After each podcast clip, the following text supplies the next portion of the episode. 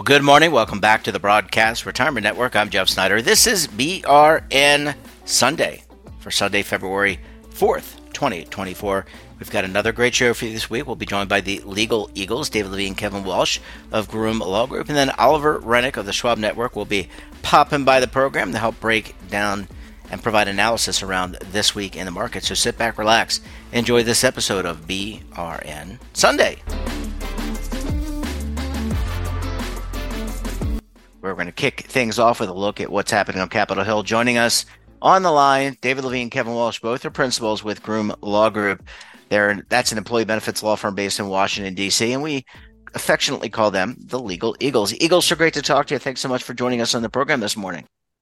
Jeff, thanks for having us on. And you know, with uh, with Groundhog Day having just occurred, uh, we hope that winter is wrapping up for everybody, whether you're out in California with lots of rain or in the Northeast where we got a little bit of snow and maybe could get a little bit more in the uh, in the next couple weeks. Well, here, here to that. I love an early spring. David, uh, we're gonna we're gonna talk about portability, auto portability. Department of Labor released some new regulations, but before we get into that, could you just define what auto port for our audience what auto portability is? Absolutely. And and I want to, you know, pick up from my friend Mr. Walsh's introduction to say it is not just about the coast. Portability applies everywhere. Chicago, the South, the Midwest. So to be inclusive of all of our listeners. But portability um, is a I mean, Sorry, I, I Ken, I couldn't stand. resist. I can't right, let go, that stand. You right, forgot you forgot the mountains, David. I mean, what are you are you not are you not, you know, letting our folks in the you know the, the Rockies and the Appalachians know that that auto portability is there for them as well? I love the mountains and it's there for all Americans. Okay. So with so what does portability mean, Jeff, to get back to your question?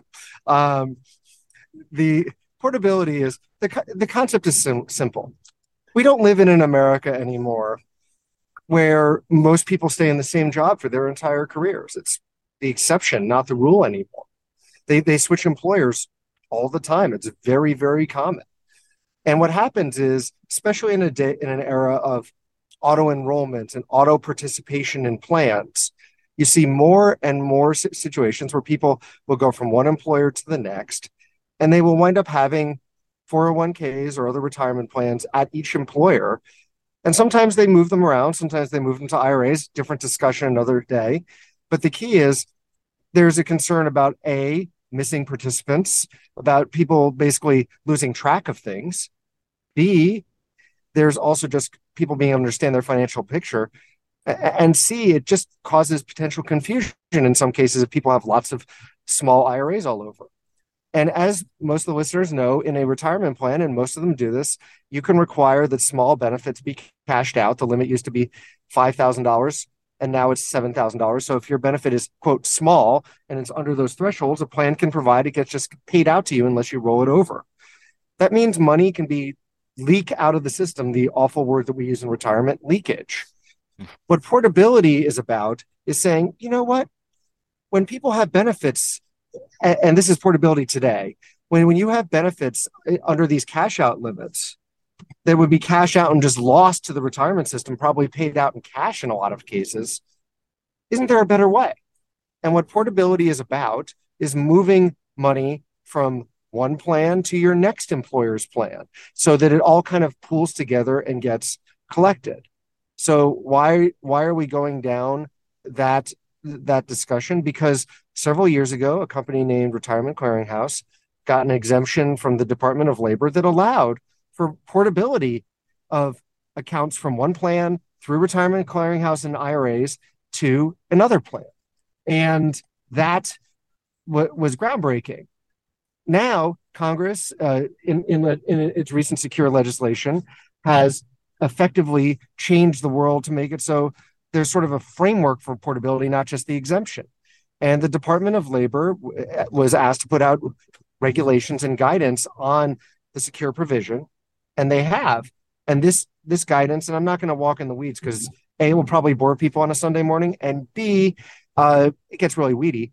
Is designed to facilitate people doing this, whether through the RCH solution or others. But the answer is there's a whole thing, and a num and to car- close it out, a number of record keepers have already st- started impl- implementing this.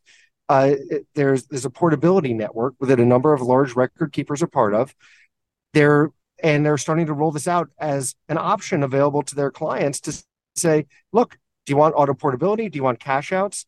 And it's another arrow in the quiver to prevent leakage from retirement plans. So it's a real possibility. And in fact, DOL officials have been out publicly saying how this is a real benefit to keep money in the system. So that's yeah. the basic overview of this. You're going to be hearing more as a plan sponsor coming soon, depending on who your record keeper is. It's going to be a little different in each scenario. But and if you're a service provider or an advisor, it's important to think how do you counsel your clients? But that's where we are. Kevin, I'm sure you have more to add, or Jeff, I'm sure you may have something well, well. Yeah, yeah. Let me just tee it up for you, Kevin, because uh, I, you know, my mind, I think David did an excellent job in in describing this process. But in my mind, in an era of portable of uh, auto everything in our plans, this just makes sense. And I know you're a big advocate for finding missing participants. I, I can't see where this doesn't make sense if you're a plan sponsor uh, or a record keeper to help facilitate this. So Jeff, you're keying in on you know one of my core issues, and you know my practice involves a lot of defending investigations, and some of those investigations relate to missing participants. And this is another example where you know progress on the legislative front could make the lives easier for participants and for plan sponsors because uh, this is just another framework where you know your money can follow you instead of somebody having to you know go and find you later or you having to remember where your money is. Um, if your money follows you to your last employer uh, the retirement system is going to work a lot more smoothly. Yeah, it just makes a lot of sense. And and for David again made a good point about how people are just moving around. Uh, the generations that are following ours, they're going to have multiple jobs, maybe dozens of of jobs. So so uh, let me go back to you, um, David. Uh, the regulations, I guess, proposed regulations came out.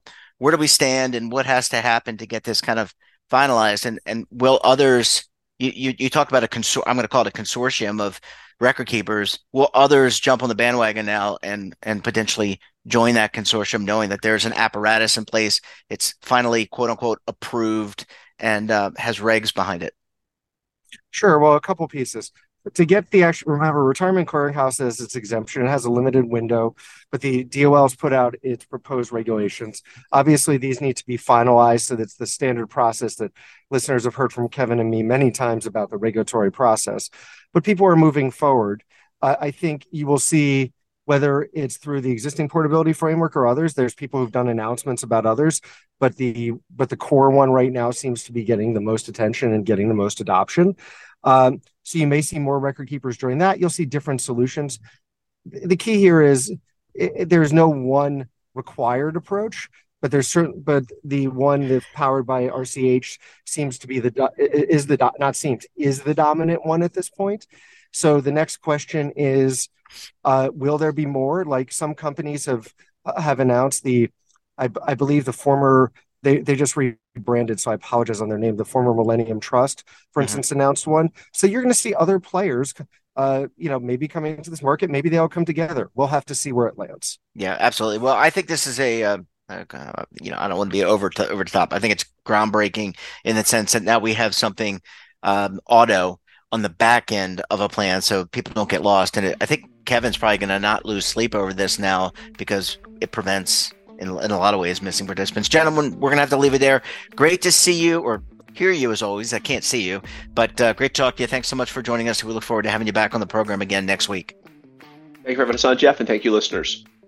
Goodbye, thank gentlemen. You, have a good weekend.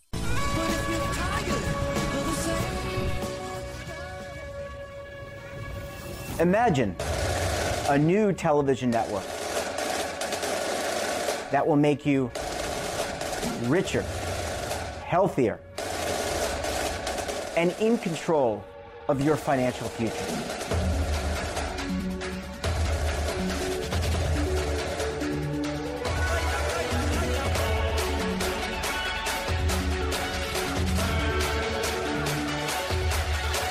This network is for the policewoman in Nashville, Tennessee, the baker in Dubuque, Iowa, the teacher in Lexington, Kentucky. We want to make the idea of savings and retirement culturally relevant. But what do you see as a defining issue of the midterms? Especially for the smaller businesses. I mean, they are the lifeblood of the American economy.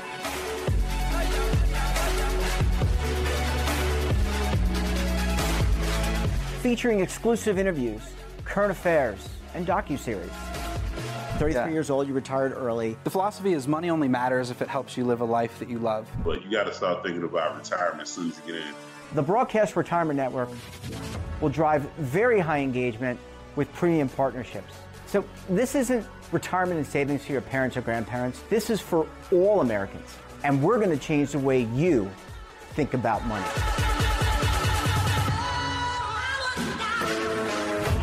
Welcome to the next frontier of retirement and savings. This is BRN, the Broadcast Retirement Network.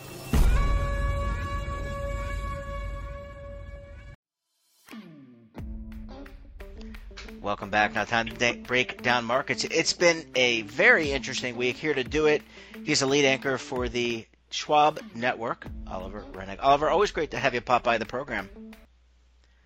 Absolutely, Jeff. Thanks for the invite. Yeah, and and I just want to tee this up for everybody. Oliver, during during his week, he's doing what two shows, right? Are you two, sh- two in the morning and in the evening? Two shows, right? So you yes, sir. you kind of book bookend the uh, the coverage for the Extra network. long show for Apple earnings this week because they come out late.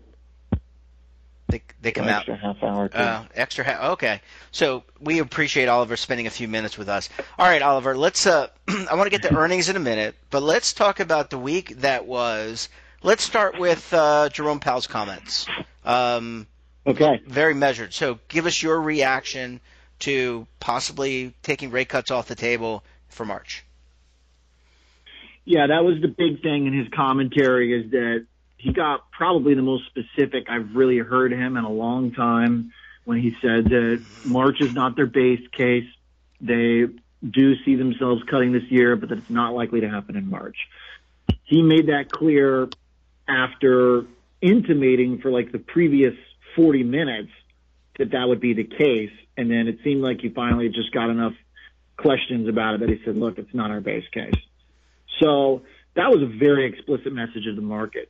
And the market at first had been ignoring his intimations. Bonds were rallying. The dollar was fairly soft. And then he said that, taking March off, and then bonds sold off, yields rose, the dollar rose, and it looked like the market was going to hear him out and take him seriously. But then by the end of the day, on Wednesday, bonds ended at the highs, yields at the lows, rally bonds into the close. The dollar was off the highs. And it was like he was totally ignored. And that was probably one of the more surprising things in a week that was full of surprises. Um, to some extent, the bond market has been so persistent in forcing that March timing that I guess maybe it shouldn't have been a big surprise that the market ignored his language, but I think it was because earlier in the week and that day, we had renewed concerns around regional banks with a uh, pretty big miss and structural development at New York Community Bank, which is now a much bigger bank after acquiring assets that basically said they needed to set a lot more aside for potential risk uh, and that they see problems in offices and commercial real estate. So that was kind of a surprise that really nobody had on their calendar for this week that seemed to be driving the bond market's insistence for a March cut. So you could have sort of justified the bond market move around Powell as saying, well, bonds don't believe him because they think there's going to be another uh, regional bank crisis. That's one interpretation. The other interpretation is that the bond market's super convinced that the next two inflation prints will be low enough for Powell to cut in March. And that's certainly another reasonable explanation but then Friday comes around with employment just a miracle type number. And uh, now we end the week with bonds selling basically everything back off almost. So bond market's a total mess right now and probably would do better to just take Jerome Powell at face value than trying to keep reading in between the lines about the economy or jobs or banks because all the data in employment rock solid.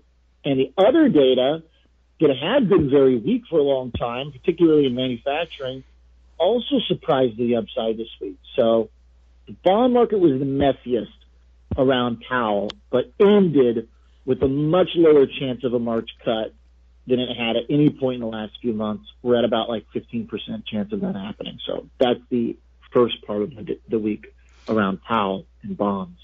All right, let's uh, let's talk about earnings because I think you intimated this in your conver- in your uh, initial uh, points is that this was a big week for earnings. In fact, you had to work a little bit later than uh, you normally would. You had extended programming for the Apple earnings. So let's talk about those tech earnings and and uh, you know besides the fact that they kept you out a little bit later than you'd like to be. Uh, or, you enjoy it, so it's not really it's not really this is not work for you. But you know you get paid, but Oh, it's yeah. not it's it's not really work in the sense that you enjoy it. But Oliver, uh, let's talk about these tech earnings. How did our the Magnificent Seven do uh, during um, during the week in terms of their earnings? pretty magnificent. Um, it was my framework coming into this week, as I wrote in our newsletter, that tech would trump the Fed this week, and generally speaking, it did. We'll see how we close out on Friday, but the massive rally in Meta, the big pop in Amazon, the stability in Microsoft, and the fact that even though Apple sold off, the numbers really weren't alarming in any way. It was just a really clean impressive week for these companies. Uh, you have to remember that outside of NVIDIA, valuations have risen across the board. So the bar was not low here.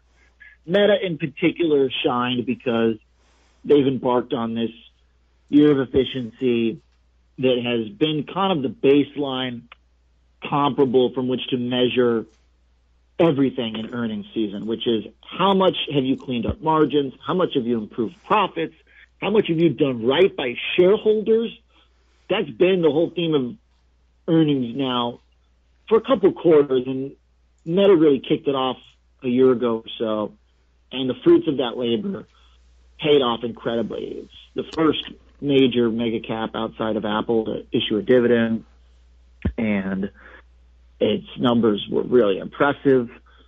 Everything just continues to hit across the board.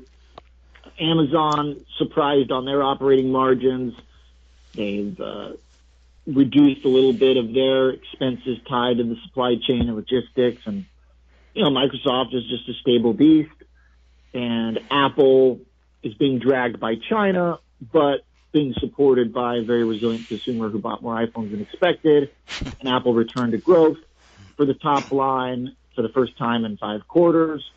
So there wasn't really much to dislike in earnings. And so our indexes continued to skew towards big tech. And big tech's in a world of its own.